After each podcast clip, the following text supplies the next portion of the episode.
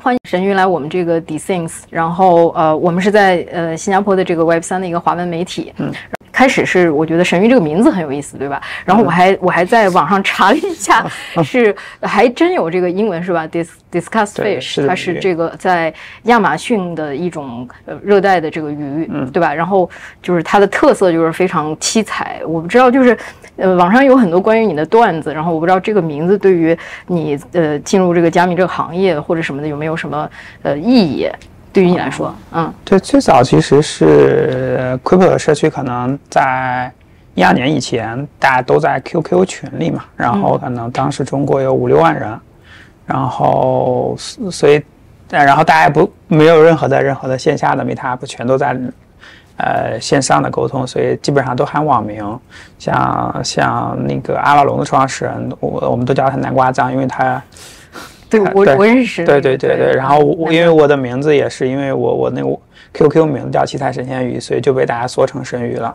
所以基本上就是这么一一就这么来的，嗯。但是你自己是不养这个东西了是吧？呃，我也养鱼，养鱼，真养鱼，OK。好的好的好的，嗯。嗯，其实这次呃，请请你来跟我们做这个节目，也是因为就是呃，目前呃，第一就是说呃，我们都在新加坡，对吧？新加坡是一个加密之都。第二的话，就是实际上我们是在呃，目前就是大家一直在说这个 crypto winter，对吧？加密严冬。然后你你虽然是你你实际上就是非常早的就进入到这个圈这个行业里来了，对吧？呃，是二十一岁，大概啊，二十一二十二，然后在上大学的时候我。很偶然看了比特币的白皮书，然后呢，当时就被击中了。我就后来就开始基本上在在这这个这个圈子里面开始学习，然后呢花了一段时间，然后后面就基本上决定 focus 在这个行业里了，所以差不多待了十多年的时间在这个行业里。这个我们肯定会爬出这个熊市嘛？你觉得？然后他可能会，比如说有有这种预测，说是二零二四年呀，或者说你怎么看下一个这个，呃，对，就是利好的一个周期的开始？OK，嗯，我觉得今年只是说今年我们突然来了三次黑天鹅，但是今年今年的这次熊市给我个人的感觉和。以往几次熊市还比，我觉得其实这次熊市的绝望程度是不够的，就是和以前的绝望程度其实是没法比的。我举一个例子，在二零一五年的那一轮熊市里面，那一轮，呃，熊市里面基本上是，呃，有有将近小半年是的时间是处在一个非常低的位置的波动的，然后，然后整个市场其实是没有任何的热点的。就你基本上找不到叙事逻辑，当时的叙事逻辑还是比特币，是吧？一五年的时候，一年初，还以太坊这样的东西还没有大规模的形成行业共识，还是在停留在早期阶段。那可能还是在威神的脑子里，是吧？还还白皮书早期还没出来，所以在那个时，其实整个市场是没有任何热点的。那大家都纷纷开始质疑比特币，啊，能否？挺过这些挑战的阶段，但但到今天来看，其实我们行业已经十多年的时间，有大量的积累和试错。其实我们已经基本上把，呃，现有的区块链技术能做什么，不能做什么，试的差不多了，是吧？我们可能耳熟能详的是五笔区块链，然后这种联盟链的形态，基本上在上一个周期里已经试出来了，是不太可行的。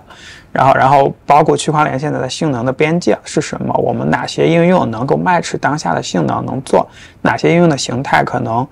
是能跑起来，但大部分跑不起来？我们都试了一遍，所以对大家对整个行业能做什么，不能做什么，已经非常的清楚了。另外是说，我们也能隐约看到，即使现在不能做的东西，但是未来。可以做的，比如说我们依赖大规模的 TPS 的这些应用，其实现在已经跑了一些 demo 了。那只是说这个 TPS 怎么去解决？那。可能呃，从一五年开始围绕扩容就炒了这么多年，但现在基本上的路线也基本清晰了，是吧？围绕着模块化区块链和二层网络的这样的扩容方案，也都开始有一些啊，这种早期的方案开始出现。虽然可能离最终的落地还有两三年的时间，但是已经能隐隐约约的看到了这样的曙光。所以在行业的未来和行业的信心方面，我觉得这一轮的市场其实反倒。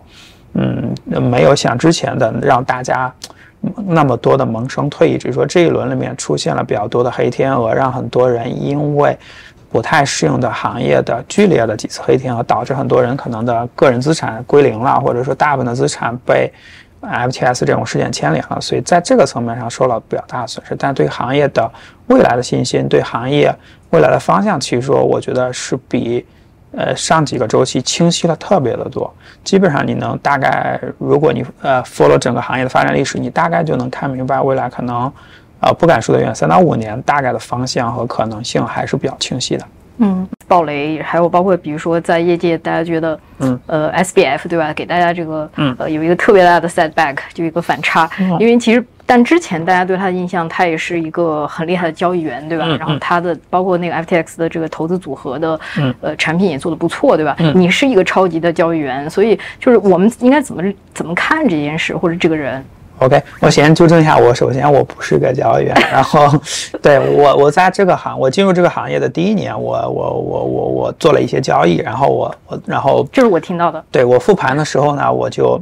我就发现我我的性格也好，我的知识储备也好，不适合做交易，所以我从基本上第一年、第二年的时候，我就就做做了一个判断，我觉得我不适合做交易，所以然后呢，然后就挖矿了。所以，所以我就转去挖矿，然后我就我我就不去做币的波段。我呃，我的个人投资风格在 Crypto 里面是死囤，啊，我买了基本上不卖，卖了就不买，啊，基本上这样的状态。所以，所以，所以这也这也是对。这这个 work 是吗？对，这很 work，就是。对对，就你要你就是你要要认认认错是吧？然后呢，找找到找到适合自己的方法。OK，所以我我不是一个做交易的呃这种典型的交易员，但是呃我呃对，然后我的主要的在 Crypto 的投资的思维逻辑是套利，啊，然后不是不是那些做锤顶那些东西。所以呃，但是 FTS 呃 Sam 的这个人呢，其实我们有比较多的。在链上的接触啊，因为在二零二一年以后，啊，DeFi 火了以后呢，链上有大量的这种啊 DeFi 投资机会。然后呢，然后我们我们我个人参与了比较多的链上的从从早期的链上 DeFi 投资机会。那么在投 DeFi 的过程中，你有一个比较需要 care 的点，就是说你需要知道跟你一起投的这些项目的人是谁，他们在干什么，他们怎么想啊，然后他们什么时候跑。会不会对流动性产生影响？所以我们就做了大量的链上数据分析，然后追踪了比较多的这种可以追踪的这种鲸鱼的地址。那么我们也经常在我们呃的一些地址里面发现跟 FTS 跟 Sam 有关联，然后也看到了它很多链上的各种各样花样的操作。所以通过这些，我们对 Sam 在嗯这些呃这些这些 DeFi 里面的投资和一些交易，我们有一些了解。但我觉得这个事情其实是有。嗯，原因的本质来讲，我觉得可能跟个人性格有关系。这也是我最近的反思点，就是 Sam 其实是一个，嗯，从底层来讲，他是一个闲不住的人，或者说他是极度的是去挖掘这些，呃，提高资金利用率、去挖掘利润的一个人。我们从他早期做的事情套利来讲，做呃做大量的 DeFi 链上的投资也讲来看，其实能看出他这样的一个风格。他基本不太允许有一笔。钱闲置在账户上，闲了比较久的时间。然后呢，在这个过程中呢，其实我因为有交易所有大量的用户沉淀嘛，那其实就有一个问题，就是说我们可能早期看到 Sam 拿一些资产从交易所转移一些资产去做一些低风险的投资，慢慢慢慢的，他对自己越来越信任，越来越膨胀，或者觉得自己的能力越来越强，他就开始慢慢的风险偏好越来越大，这也人之常情。到了一定程度，其实这个风险不一定可控了。然后，然后就出现这种极端情况。本质来讲，其实我觉得是说，我们整个行业还比较早期。然后，因为在早阶段里面有很多的基础设施的不完善，再加上监管的不完善，导致了，呃，我们的尤其是中心化交易所一个一个实体承担了过多的责任。我们既做了啊这种交易撮合的责任，又做了券商的责任，又做了托管旧的责任。然后在这个过程中的这些创业者来讲，或者说这些方的来讲，呃，很难去抵抗这种人性的诱惑，是吧？我们管理了帮用户管理，虽然是我们帮用户管理了大规模的资产，然后我们呃，我们在这个过程中其实呃稍微让这些资产流动一下，尤其是在过去两三年的这个这个牛市的周期里面，很容易产生很好的现金流，呃，就是大家能不能抵抗住这个诱惑的问题。那一旦抵抗不住，可能。啊，就风险会越来越大，最后可能就出现现在 FTS 的事情。所以，所以本质来讲，我觉得可能是说，嗯，首先是这个基础设施还比较不完善，让我们没没没方没办法或者没有工具去去让这些呃这些创业者不去对抗自己内心的这些欲望和人性上的贪婪。第二个是说，在监管层面，其实现在也没有在这一块有比较清晰的一些规则，所以这两块可能共同导致了。这样的一个大雷突然发生，但是这种故事其实，呃，从历史上来看，我们基本上每嗯层出不穷，是吧？大量类似的故事发生，对吧？三件，呃，那个我觉得可能还好，那也像露娜可能是个旁氏，大家也比较清楚。三件可能，呃，有一些，但不也不全是。嗯嗯，就是就就像呃这个 founder 或者说一个。机构它去挪用户的资产的事情，比如说我们可能国内比较早期的是存钱罐，然后呢还有一些啊 Monte Gox 这样的事情，是吧？有大量的类似的故事在之前的十年里面大量的发生。其实本质来讲还是人性的问题，这种问题，嗯，是都会有的。然后，这是这是规模呃的问题，只是说是否暴露的问题。啊，对，然后，所以说，我觉得可能是说，我们是否后面可能能通过技术手段，因为区块链本质来讲是说，让我们每个人拥有这样的自由嘛，我们通过自己去管理自己的私钥来管理自己的资产，但只是说现在整个行业没到那个阶段，或者说整个安全性、应用性的问题，让大家在管理自己资产。的必要性上和安全性上，还有应用性上，其实有一些妥协，所以很多人觉得自己管私钥早晚会丢，那还不如放交易所。有的，然后还有一些惰性的问题，所以大家大量的资产还是沉沉淀在交易所上面。但是我觉得，随着技术的发展和这些基础设施的完善，这个包括链上应用的繁荣，这个问题会逐步改善掉。好的，好的。呃嗯，在 FTX 爆雷以后，就是在咱们圈里，特别是华人圈里面，有一有一件事，对吧？就是那个呃分布式的 founder 沈波，对吧？他是应该是在 FTX 爆雷之前把钱转过来时候有四千两百万的美金，然后就呃被被盗。然后呃这个事儿以后呢，我其实是找那个 OneKey 的一石聊了聊，然后那个一石说。呃，这个事情爆，这个他那个呃沈波先生这个事情发生以后呢，结果呃那个 OneKey 的那个 sales 一下子 spike 了。就是一下上升式的，我不知道这个是对 Cobo 来说也会有一个呃，就是比如说有更多的机构会来托管，然后那你们在这个管理方面，包括你刚才提到这个风控，就是这个 FTX 也好，或者说整体现在这呃这几这一些的一系列的黑天鹅事件，就是我不知道会对你们的策略或者是现在呃做的事有什么影响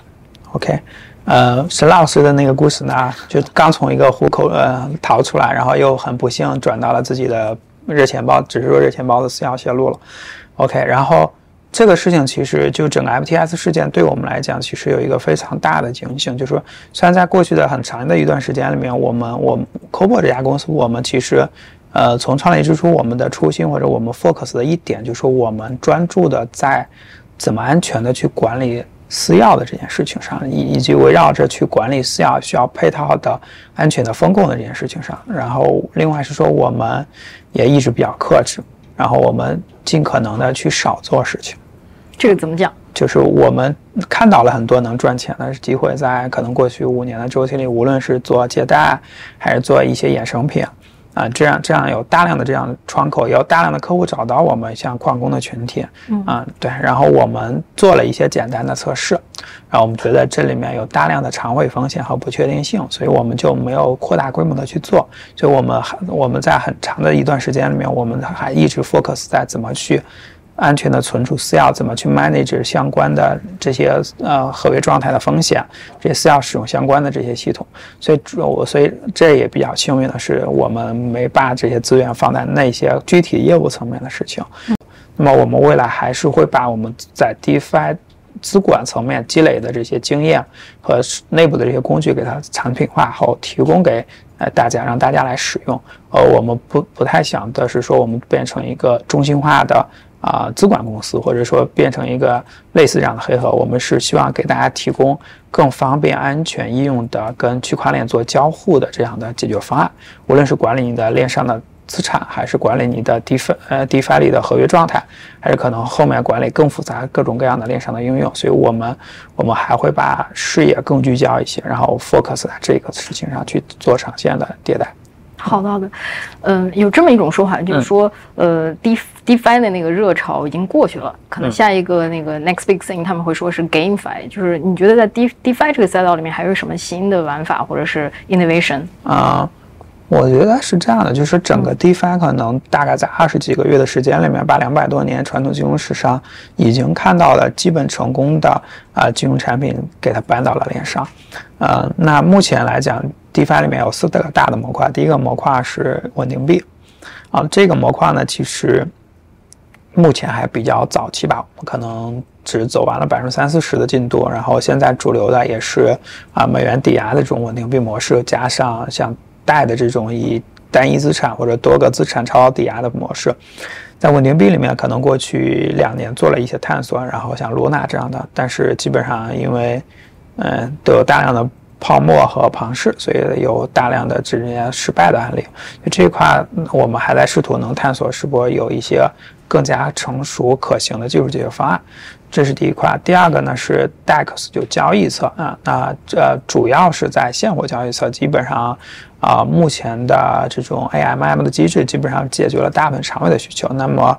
对于订单部的和衍生品呢，其实是需要更高的链的性能，这可能需要啊未来的二层网络的发展啊来落地。所以这个基本上有个六七十的比例，我们基本上能看清楚它未来产品形态。啊，第三个呢，其实是一个借贷的，就是呃，DeFi 里的超额借贷、超额质押借贷。那这一块基本上，嗯，目前已经相当成熟，并且已经有大量的安全的事件和攻击，尤其在近期这个流动性比较低的时候，有大量针对。借贷市场的这种价格操纵的事情，所以大家基本上把借贷里面的边际条件也探索比较清楚，我们也基本能看清楚啊未来大的方向，然后资产之间是怎么隔离，怎么去做风控。这块我觉得可能有了七十到八十的进度。然后第四，嗯嗯，第四块呢就是链上的更多的衍生品和风险管理这一块，目前相对早期。然后像保险、期权类的。的量都还不太大，所以整个 DeFi 我觉得底层的金融框架是成熟了，但是是然后呃上面可能还有大量的这种可组合性的金融创新，这块目前还没有那么的成熟和落地，只是有一些少量的，所以我觉得呃 DeFi 可能未来就这种核心模块会退化成链上的呃这种典型的协议，那些其他的一些应用像 MT、GameFi 它可以直接来调这些协议来使用。呃，但是在在一些更前沿的应用和包括风险的平衡的这些创新里面，还是有一定的空间。嗯，我不觉得，呃，已经到了很成熟的阶段了。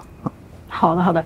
呃，我有两个问题想问你啊，他们是相关的。嗯，我们再回到那个问题，就是我们还是在看这个熊市行业，对吧？刚才其实我还问了一个交易所的问题，其实那个还是也跟华人的这个现象相关嘛，因为呃，就是在这个呃币安，对吧？和这个 FTX 这个这个对决开始，其实大家又开始有很多的声音在又在讨论 CZ 对吧？然后又说呃，边是个中国公司对吧？嗯。那现在就是全全世界也在说，就是到底大家把钱应该放哪里，然后在哪里做这个交易安全？包括刚才那个问题，就是说呃 CEX 呃这个呃 versus DEX 对吧？两种就是去中心化和中心化的交易所。所以我不知道你怎么看这个未来的一个发展啊？我我我觉得有几个问，第一个问题首先。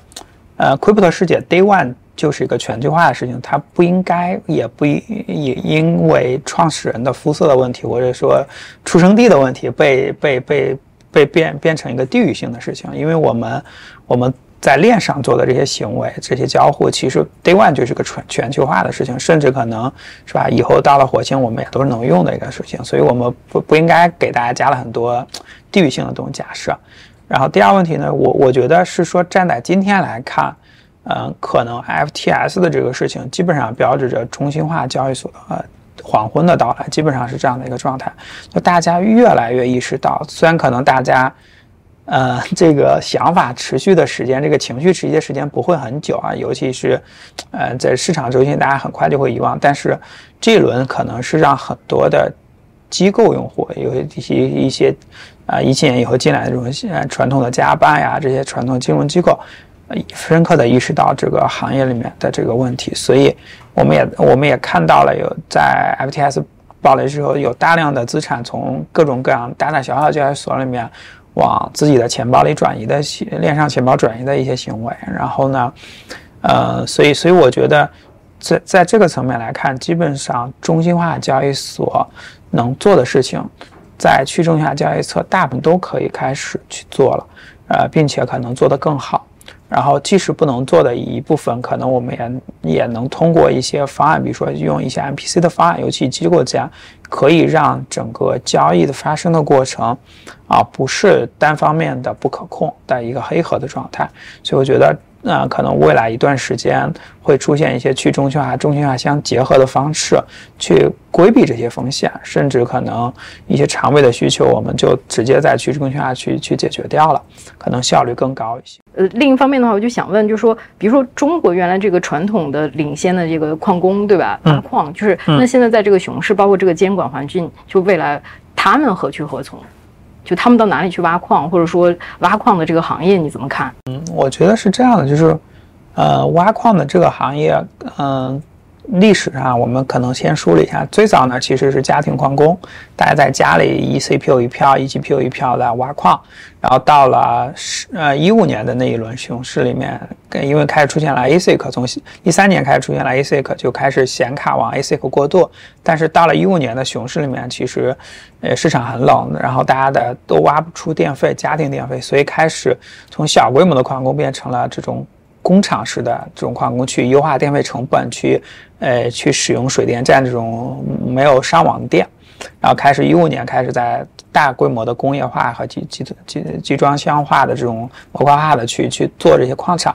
那到了到了二一年，中国出了政策之后呢，其实国内的啊挖矿产业其实是本质消亡，只剩下了这种芯片生产和矿机制造，啊又有贸易战的原因，然后有大量的关税，所以其实这里面。都相对比较 tricky 了。目前，那现在的整个加密的矿业的格局，其实大部分的算力还是集中在北美了。